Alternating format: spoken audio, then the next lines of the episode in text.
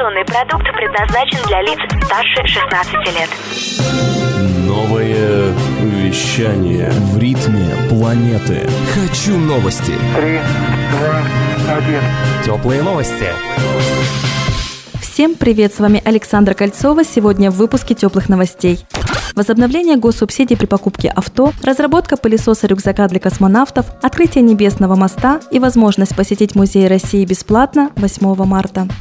Минпромторг с 1 марта возобновляет действие программ «Первый автомобиль» и «Семейный автомобиль», сообщает ТАСС. Механизм реализации программ не изменится. Попадающие под их действие покупатели получат скидку в 10% от стоимости приобретаемого в кредит автомобиля отечественного производства стоимостью до 1 миллиона рублей. Воспользоваться льготами могут семьи с двумя и более детьми, а также граждане, покупающие автомобиль впервые.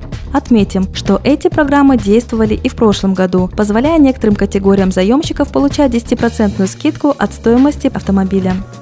В России для космонавтов разработают пылесос-рюкзак для использования на Международной космической станции, пишет РИА Новости. Отмечается, что пылесос должен будет справляться не только с кусочками пищи, пылью и нитками, но и с опилками, которые могут образовываться в ходе ремонтных работ на МКС. При этом уровень звука должен быть намного меньше, чем у нынешнего аналога. Предполагается, что пылесос сможет проработать 500 часов, а его срок службы составит не менее 7 лет. Устройство нельзя будет ремонтировать, при выходе из строя его предполагается заменить на новый новый. Единственной сменой деталью будут мешки для сбора пыли.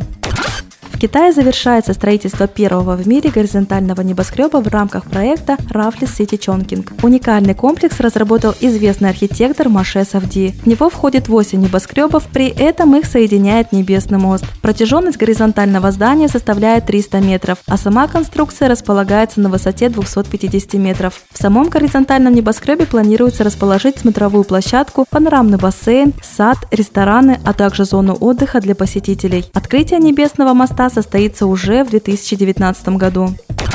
В Международный женский день Музей России приглашает всех женщин посетить экспозиции бесплатно. Об этом сообщает ТАСС. В акции участвуют Государственный исторический музей, Третьяковская галерея, Всероссийский музей декоративного искусства и многие другие музеи по всей России. Уточнить информацию об акции можно на сайтах учреждений.